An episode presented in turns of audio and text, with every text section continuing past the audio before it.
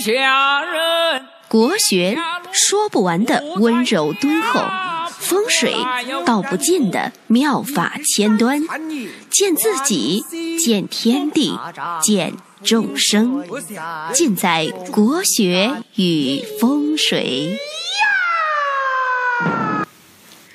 各位亲爱的听众朋友们，大家晚上好。今天呢，我们来聊一聊寺庙的布局。有的时候啊，和朋友去烧香，发现呢，很多人对于这个寺庙的格局啊不太了解，总是呢，呃，问东问西，而且会犯一些比较低级的错误。那中国的寺庙呢，从唐朝的白马寺开始。因为大家知道，白马寺呢是中国的第一个寺庙，那它的布局呢一直在发展，到现在呢就形成了一个标准的一个制式。佛寺呢一般是坐北朝南，一般呢都是有一个中轴线，从这个山门到天王殿到大雄宝殿。那大殿之后呢，是法堂或者是藏经阁、观音殿，然后呢就是很多僧职的这个生活区的一些房间。那拜佛先入山门，佛寺的大门呢就叫做山门，因为天下名山僧占多嘛，就是说名山大川啊。有很多都是佛家这个菩萨的道场，古往今来都是这样。道教啊，很多的道长都很郁闷，说我们道家呢才是土生土长的这个宗教，怎么就干不过佛教呢？那这个原因呢很复杂，但是呢，佛教的这个本土化。确实做的比比较好，在国家宗教局啊有一个电子的一个地图，这个地图上面呢密密麻麻的，呃布满了这个各种色彩的灯，就是区别各个宗教的。那不同的宗教呢，它用不同的这个色彩来标注。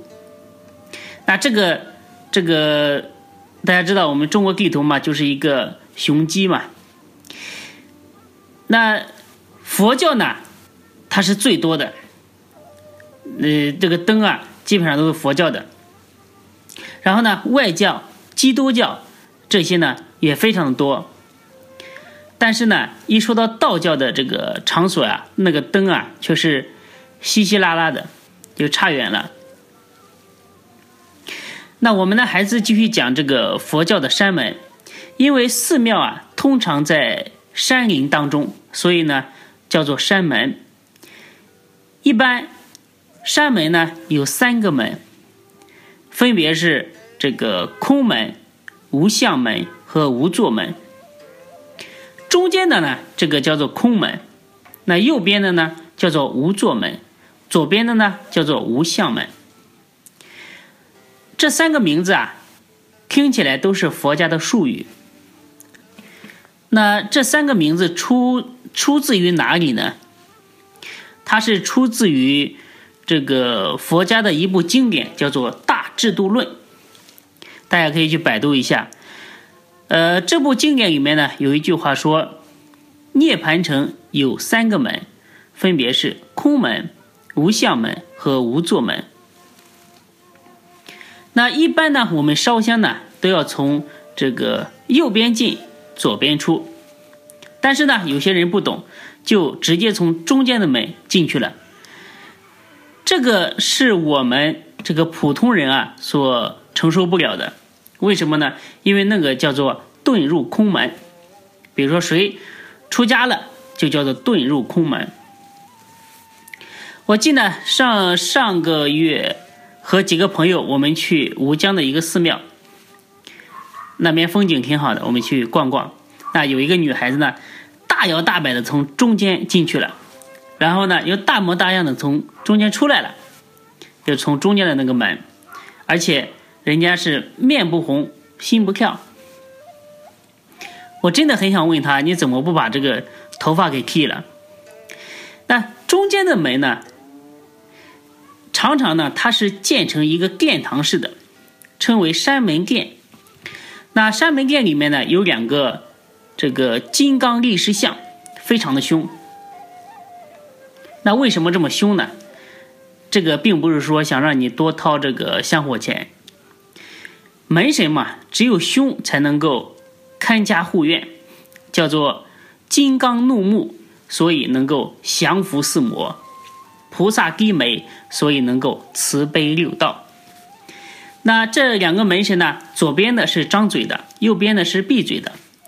后来呢，中国人这个称他们为哼哈二将。那进了山门之后啊，第一重殿就是天王殿。天王殿大家知道供奉的就是大肚弥勒佛。这个弥勒佛啊，他是未来佛，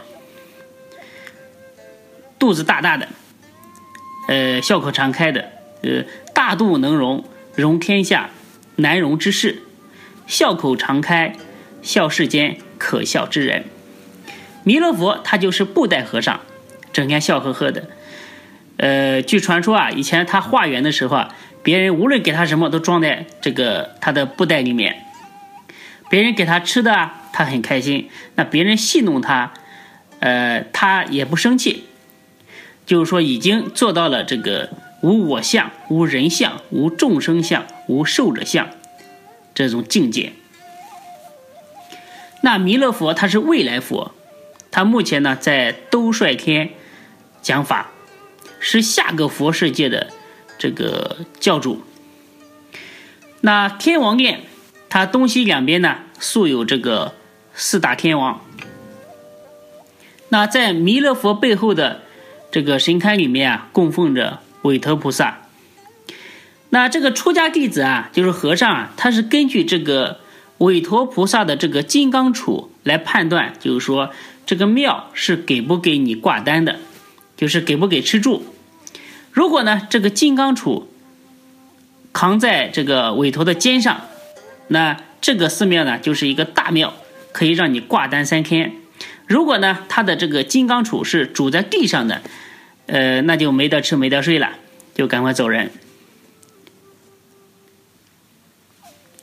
那再往后走呢，就是寺庙的这个核心的殿堂大雄宝殿。那大雄宝殿呢？供奉的就是本师释迦牟尼佛。那所谓的大就是包含万物，所谓的雄呢就是摄服群魔的意思。这个大雄啊，他可不是随便一个人都能叫的，他是佛的这个德号。因为呢，释迦牟尼他具有这个圆觉智慧，所以呢能够雄镇三千大千世界，因此。佛的信徒尊称他为大雄。那常见的这个佛祖像啊，有三种。那一种呢是成道像，就是佛家夫而坐，就双盘而坐，这是非常常见的。一种呢是说法像，那同样呢也是家夫坐，但是不同于于这个。成道像呢，就是他的右手打了一个手印，右手呢向上屈指做环形为说法印；还有一种呢就是站立像，左手下垂为与愿印，表示能够满足这个众生的一切的愿望。那右手呢是曲臂上身为施无畏印，它表示呢具足大无畏心。能够解除众生苦难。那一些大的寺庙啊，是三身佛同殿。那三身称之为法身、报身和应身。法身是这个佛的本身，那报身呢，是佛修行这个大彻大悟之后啊，得到了这个佛国之身。那应身呢，是指佛为这个。度脱世间众生而需要显身显现的这个身相，大家呢，如果去旅游，呃，去这个佛寺啊，去的时候可以仔细的去观察一下。主要区别呢，就是说在佛的这个手印。那大雄宝殿的两侧是这个迦兰殿和祖师殿。迦兰呢，就是大家在佛经里面经常看到的这个奇树及孤独园。就是佛在舍卫国的讲经堂，那这个殿呢，就是供奉的波斯匿王和太子奇陀。大殿的后面呢是法堂，也称为这个讲经堂，就是寺庙演说佛法、皈依集会的这个地方，就是一个课堂嘛。那法堂后面呢是藏经阁，里面呢有大量的这个佛经的书籍。一般呢，这个藏经阁啊，只开放给这个寺庙里面的僧人看。那中国的这个寺庙建筑啊，非常的美，大家可以去各个大的有名的名山古刹去看，建建设的非常的漂亮，而且呢，它本身又加上了一层这个宗教色彩，历来呢都出现在很多美丽的这个诗词里面。假如没有了寺庙，我觉得中国的这个诗词啊，会少了很多的味道。你比如说“南朝四百八十寺，多少楼台烟雨中”，这个寺庙啊，点缀了这个烟雨朦胧。还有就是“姑苏城外寒山寺，夜半钟声到客船”，那寺庙呢，同样也陪伴了一个秀才张继的落榜。一座座寺庙见证了这个中国文化的兴衰，与明月一道，深深的嵌进了我们中华的文明，可以说成为中华文化不可分割的一部分。反过来呢，它也增加了我们中国文化的魅力。希望呢，我们的这个寺庙可以越来越干净，成为教化天下苍生的道场。